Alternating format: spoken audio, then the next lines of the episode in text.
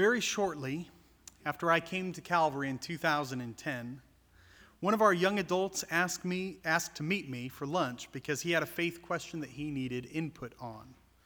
And I remember being very excited. I'd never been a youth pastor before. This was a new experience for me, and this was the first time that someone had reached out because they wanted to talk to me about something faith related.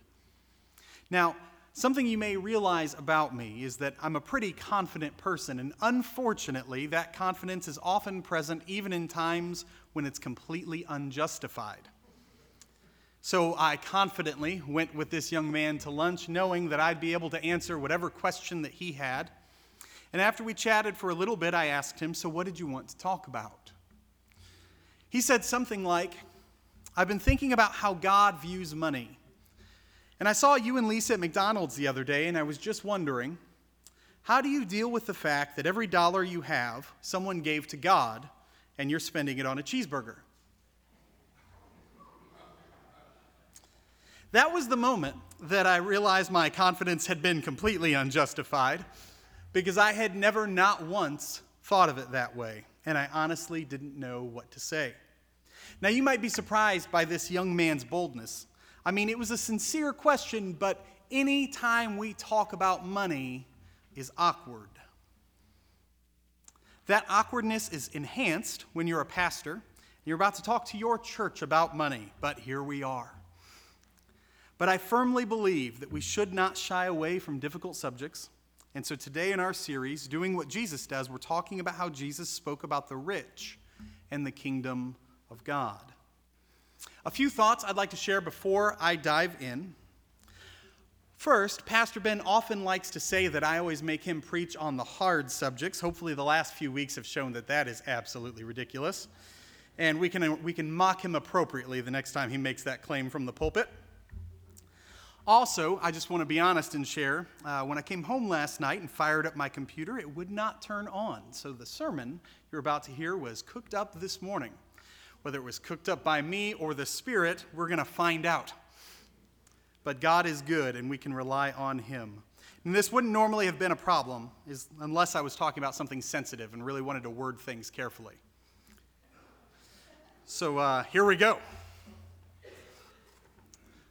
Our passage this morning, we're going to be in Mark chapter 10, takes place in the midst of a time of teaching where people are coming to Jesus with questions and he's answering them.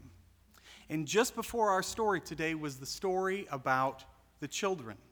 People were bringing children to Jesus for him to bless, and the disciples tried to keep them away.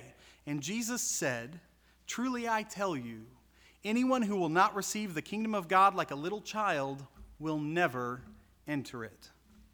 Now, please stand for the reading of Scripture.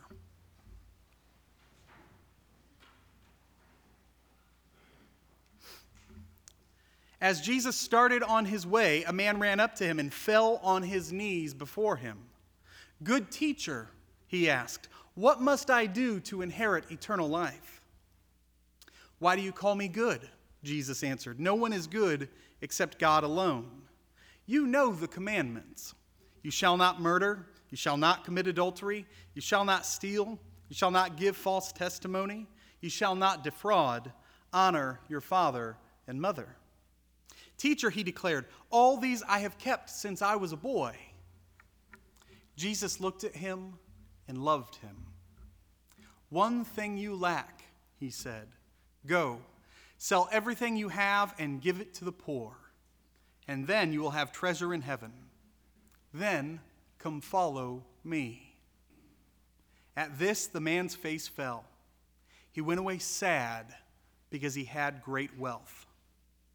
Jesus looked around and said to his disciples, How hard it is for the rich to enter the kingdom of God. The disciples were amazed at his words, but Jesus said again, Children, how hard it is to enter the kingdom of God. It is easier for a camel to go through the eye of a needle than for someone who is rich to enter the kingdom of God. The disciples were even more amazed, and they said to each other, Who then can be saved? Jesus looked at them and said, With man, this is impossible, but not with God. All things are possible with God. Then Peter spoke up, We have left everything to follow you. Truly I tell you, Jesus replied, no one who has left home or brothers or sisters or mother or father or children or fields for me in the gospel will fail to receive a hundred times as much in this present age homes, brothers, sisters, mothers, children, and fields, along with persecutions, and in the age to come, eternal life. But many who are first will be last, and the last first. You may be seated.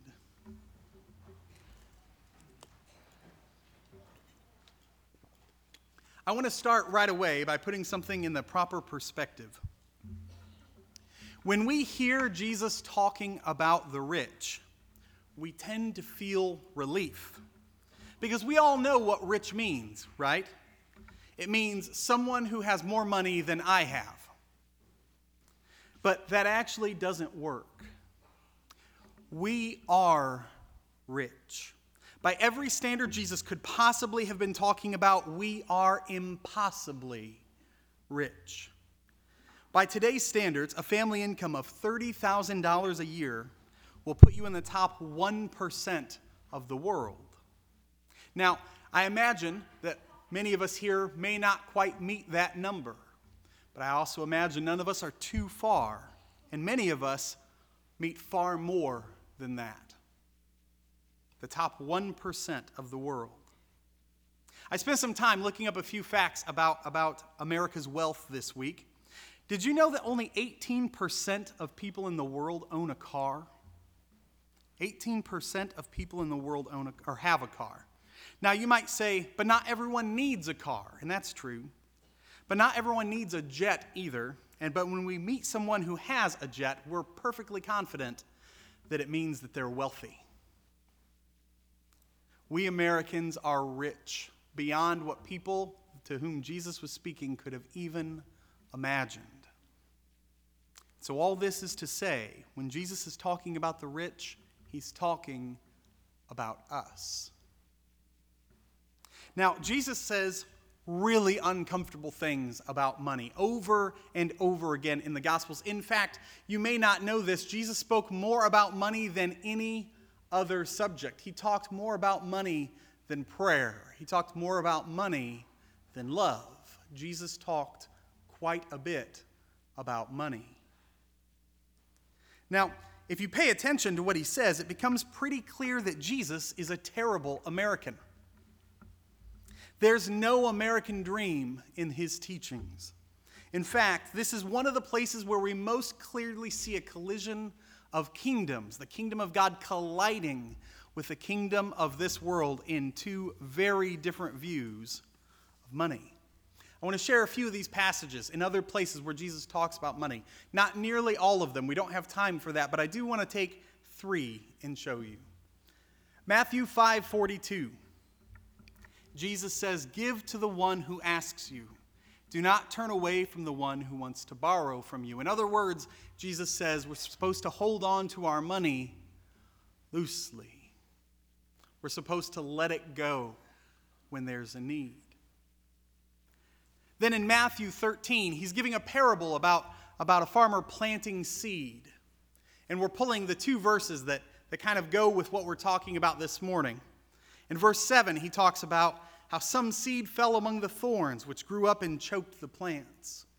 And then later, when he's explaining what he means by that, he says this The seed falling among the thorns refers to someone who hears the word, but the worries of this life and the deceitfulness of wealth choke the word, making it unfruitful. In other words, wealth can choke our faith. And then in Revelation 3:17, he speaks to those who rely on their wealth, who find comfort in their wealth. And he says this You say, I am rich. I have acquired wealth and do not need a thing. But you do not realize that you are wretched, pitiful, poor, blind, and naked.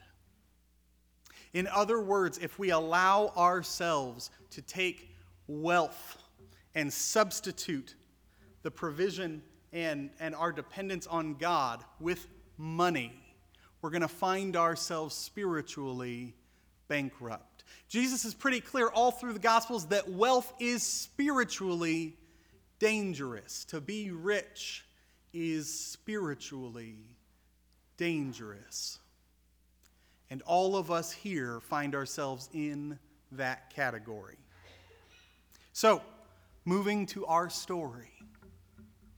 When the young man insists that he's kept all the commandments, Jesus says, The one thing you lack, go sell everything you have and give it to the poor, and you'll have treasure in heaven. Then come follow me. Sometimes an idol is really difficult to suss out. I spoke about this a few weeks ago. We, we tend to have all these affections and allegiances and commitments swirling together in our hearts. And one of the things we try very hard to do is to live in such a way that they never come into conflict. Because when two commitments or affections come into conflict with one another, we then have to choose. I want to have a career and I want to have a marriage. And I work very hard to make sure that those two don't come into conflict because when they do, I have to choose. One becomes more than the other. And that's a very painful process. We would prefer if they could all just be jumbled together in there and not fight with one another. Two weeks ago, I asked the question what if you had to choose between your allegiance to your country and your allegiance to your Lord? Now, that sounds easy until we start talking about things that seem only good, like patriotism or the flag. We could put it this way for those who are politically active here, what if Jesus told you that you had to support Bernie Sanders in 2020? Could you put your political allegiance behind? Or, or maybe this way what if he told you you had to support Donald Trump in 2020? I imagine one of those makes you uncomfortable. Could we put our political allegiance behind our allegiance to Jesus? Could we let our allegiance to him win? When we ask ourselves questions like this, we start to get a look at what our idols are. So, how about this one? If Jesus came to you and said, Sell everything you have and give all the money to the poor, take a moment and ask yourself honestly could you do it? Take everything you have, sell it, and give the money to the poor. Could you do it? Maybe you're thinking, well, no, I have a family. I have to take care of them. I mean, that sounds like a pretty good reason to not have to worry about this, except that you can probably trust Jesus to care for them too. Maybe you're thinking, well, what about the things that I own that are only good? I own things that are good. Why would Jesus want me to give those up? He didn't, he didn't ask this rich young man to only be willing to give up bad things, but all things. Could we make our allegiance to Jesus truly higher than to the things that we possess or own? Could we let them go for our Lord? If you've been in my office, you know that I have these pictures along the border on the ceiling. And these are church fathers and mothers throughout history. I have, I have pictures of them and I have quotes that inspire me that are, that are from their writings. And there's something, I was thinking about this this morning. There's something that is universally true about everybody in those pictures. None of them, none of them would be called wealthy. And that's interesting to me. These, these most influential figures through Christian history, none of them would have been called wealthy. A few of them in particular stood out to me. I wanted to talk about this morning. St. Francis of Assisi. Many of you have heard a quote or two from him. One of the favorite quotes ascribed to him is Preach the gospel at all times, and when necessary, how does it end? Use words, yeah. He didn't actually say those words, but that is a summary of some of his teaching. St. Francis was a wealthy young man in the early 1200s or so, and he had a vision from the Lord to repair the church where he was worshiping. And he thought what that meant was he was supposed to use this wealth that he had in his family to physically repair the church. But his father had acquired this wealth through ill got or through ill means from immoral means, and so the priest would not accept any of it. And, and so Francis had this crisis of faith. The Lord told me to repair the church. What else could he mean? And in a moment of clarity from the Spirit, he realized what was meant wasn't the church needs your wealth, but the church needs you to let it go. And so, what Francis did is he repudiated his inheritance. He stripped off all his clothes because they belonged to his family. He took only a brown robe and a walking stick, and he left at 22 years old. And he became one of the most influential figures in Christian history. He spoke with world leaders, he started religious movements. This man who just was willing to let it go saw the Lord work through him in powerful ways. Or another one named Basil the Great, who's a, just a personal hero of mine. He was a church father in the fourth century, the oldest of ten siblings. And his family was very wealthy. And when their parents died, the siblings, all who were deeply committed to the Lord, decided to take all of the inheritance, all of their family's wealth, and use it to build monasteries and convents for people to have shelter and a place to practice their faith at a time of real need. They squandered it on the kingdom. Basil, he was well known as a preacher and a teacher, and he wrote this sermon, the Sermon to the Rich. That's one of the most convicting sermons I think ever preached. In fact, so much so that it was preserved. And here, 1,600 years later, we can still read it. If anyone is really wanting to feel the Holy Spirit gnaw at them about their, their use of money, I've printed some copies out, and they're down here and available. But you're not going to like it, it's hard to read. You see, we, we have to deal with the fact that these affections all play against each other in our hearts. And while we try so hard to keep them from coming into conflict, they always will. And so, what we have to do is we have to be willing to order them properly. We have to love some things more and some things less. We have to be able to say, I love my home, but I love my Lord more. We have to be able to say, I love my career, but I love my Lord more. I love my wife, but I love my Lord more. Now, that doesn't mean that what we have is a greater warmth and affection, right? Because we can't, we can't see Jesus, but I can see my wife. Greater warm feelings come for me when I think of her. That doesn't mean that I love her more. In fact, I'm able to love her more than I would be able to because my first love is the Lord. And what that means is if ever those two affections come into conflict, I have already decided which one wins.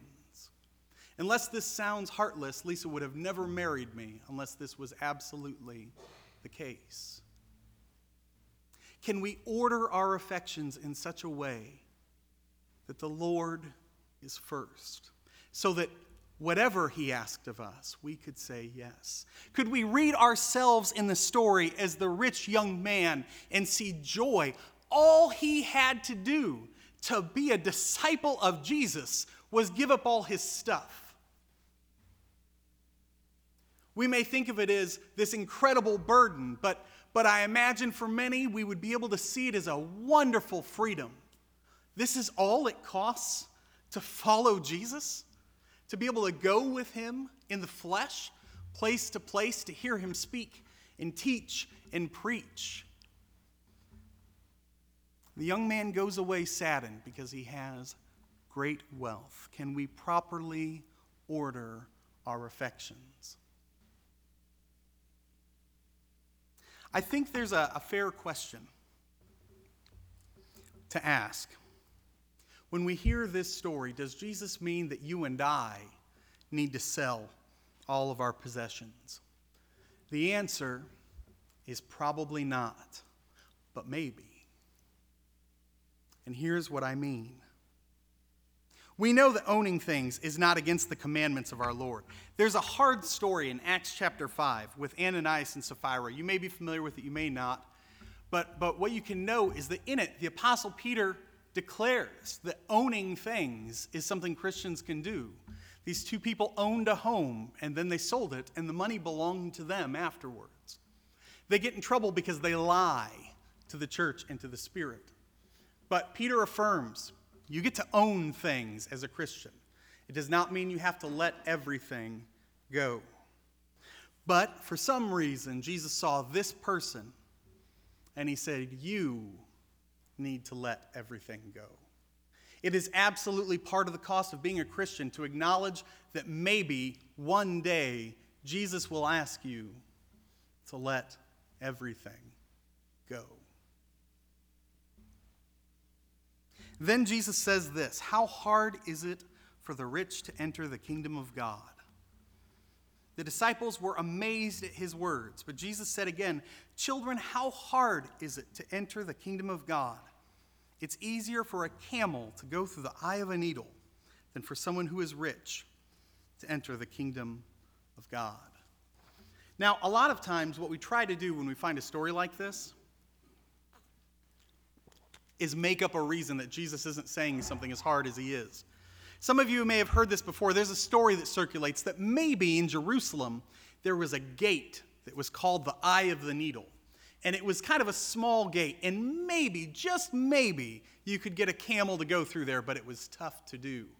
And so, so we, we like to think of stories like this because it makes us feel a little bit better that Jesus isn't actually saying that those of us, all of us who are rich, are just unable to enter the kingdom of God.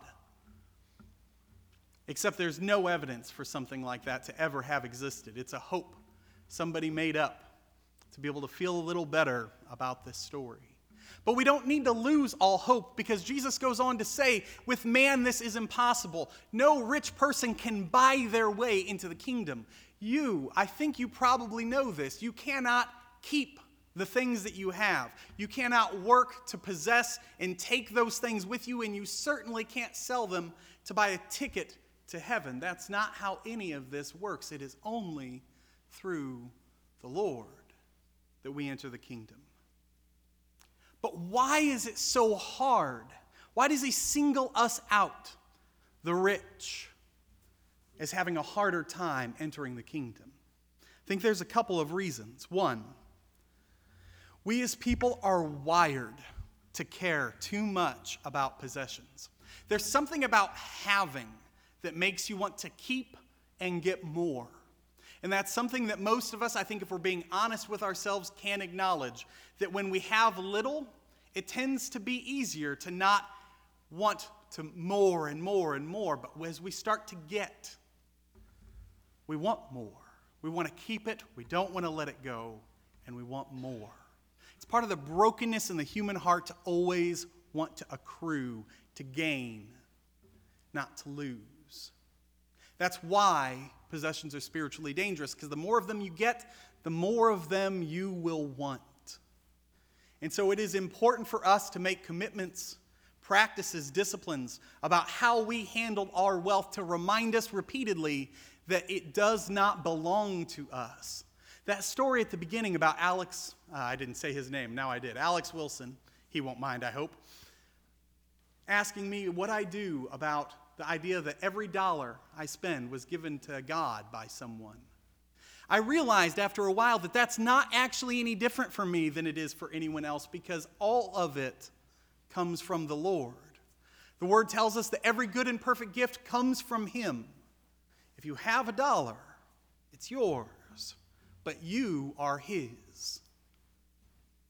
And so our positions are the same. Every dollar we have, the Lord has claim on. It's important for us to develop practices to discipline ourselves, to remind ourselves that we can't take it with us and we can't rely on it. That's one of the reasons why it's so important to give every week. Yes, the church needs that money to continue operating, but I want to say we have a particularly generous congregation, and Calvary is in a place where we're doing very well with that.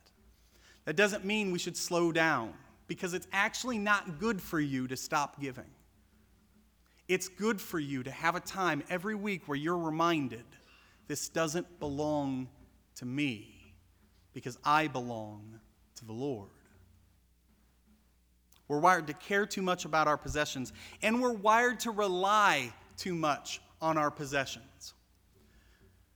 We get to the place, I think, where we think, here's how much I'm going to need to not be worried, to not be anxious. Here's where my budget needs to get to so that finally I can relax and rest in the sureness of my wealth.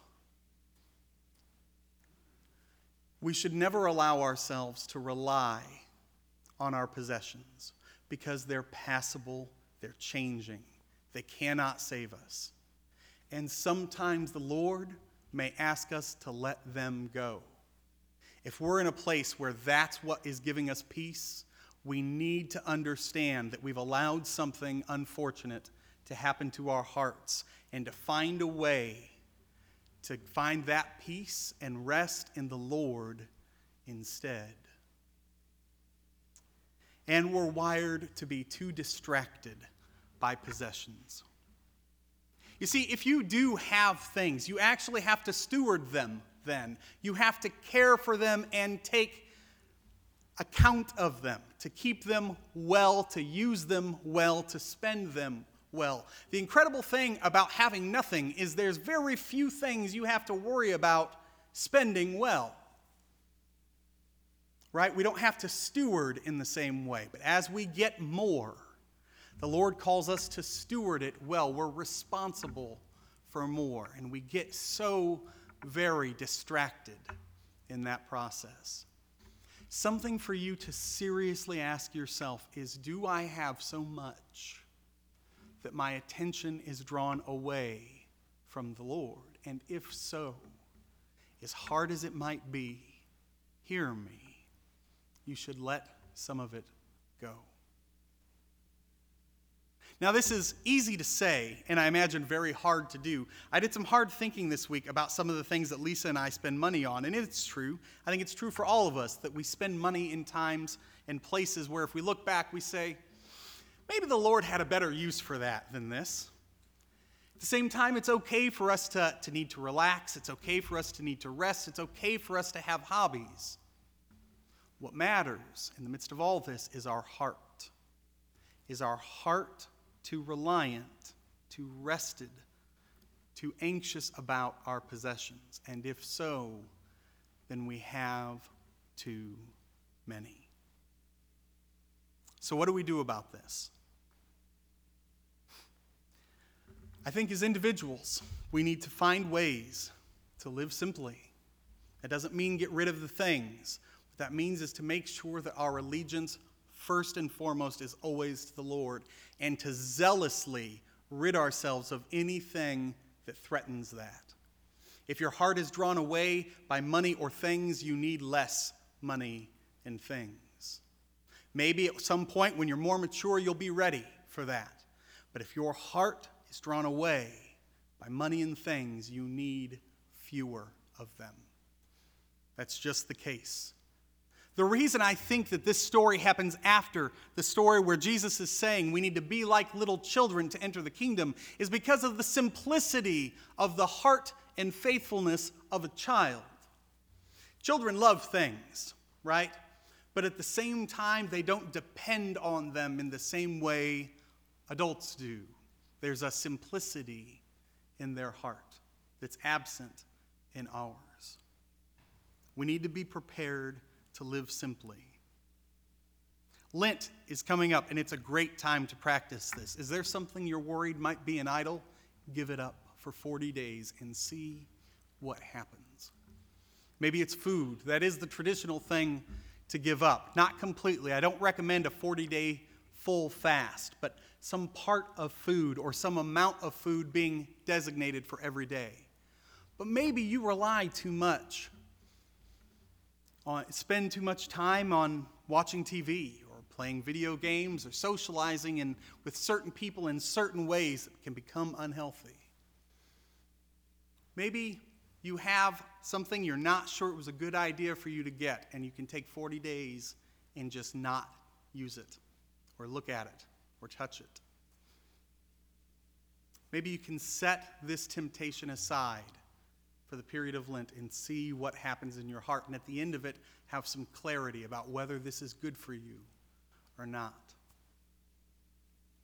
What can we do as individuals? We need to try to live simply. What can we do as a church? We need to give sacrificially. One of the questions that always comes up is how much should we be giving to the church? And that's a hard question to answer because I do believe it is different for every person. The standard answer tends to be 10%, and there's reasons for that. And it's not a bad place to start, but you may be in a season where that's actually beyond what you have to give. It's not about your priorities, it's about literally, it's beyond what you can give. And that's okay. You don't need to feel guilt or shame about that. But what we do need to do is to keep an eye toward the future with the goal of being able to give more. And that is regardless of what we're giving now. The hope of, as we mature, being able to let go of things more easily is absolutely something Christians should have. So, can you plan to give a little more next year than you are today? And maybe your circumstances changes and incomes change and you can't keep the same goals and I totally understand that, but can we learn to let go of a little bit more every year so that we could see the, the, the effect of spiritual maturity on a person's life because we would see how little they feel the need to hold on to too tightly. I know that when Lisa and I got married, those that I've done premarital counseling with have heard me talk about this quite a bit. I was just awful with money. Just awful. I mean, if I had it, I spent it. Lisa, I remember we had a conversation where we figured out roughly how much I'd spent on taking people out to eat over the course of a few years. And we were just both in shock. I had no idea. Because I just loved to spend money. Some of you can probably relate to that. Some of you can, cannot relate to it at all. It probably mystifies you. But it's true. And for me, this discipline of learning to not just spend money has been a, a, wrestling match in my heart that I've grown in. And as I've matured, I've become much, much better at than before. And that is only a good thing. What can you let go of? How can you be less concerned with riches or possessions? How can you steward your money better? I think if nothing else after today happens, if you had those thoughts, a conversation with your family, what do we need to let go of? What can we steward better? And actually make a change. I think you would see a very positive spiritual impact in your life and your heart and your relationship with Jesus come very quickly. Let's pray. Father God, we come before you, thankful for blessings, Lord. We love you and we praise you. And we ask, Lord, that when we have a thing, you would help us to ask the question what would you do with it? What would you ask us to do with it? Lord, help us to search our hearts and examine them for idolatry,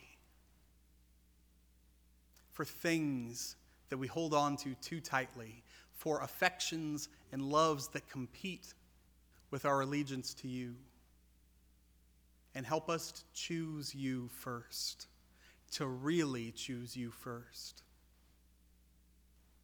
and to hold on to them less tightly. Lord, we want to honor and glorify you with every part of our lives. In this painful one, we ask for wisdom, we ask for help, encouragement, and discernment.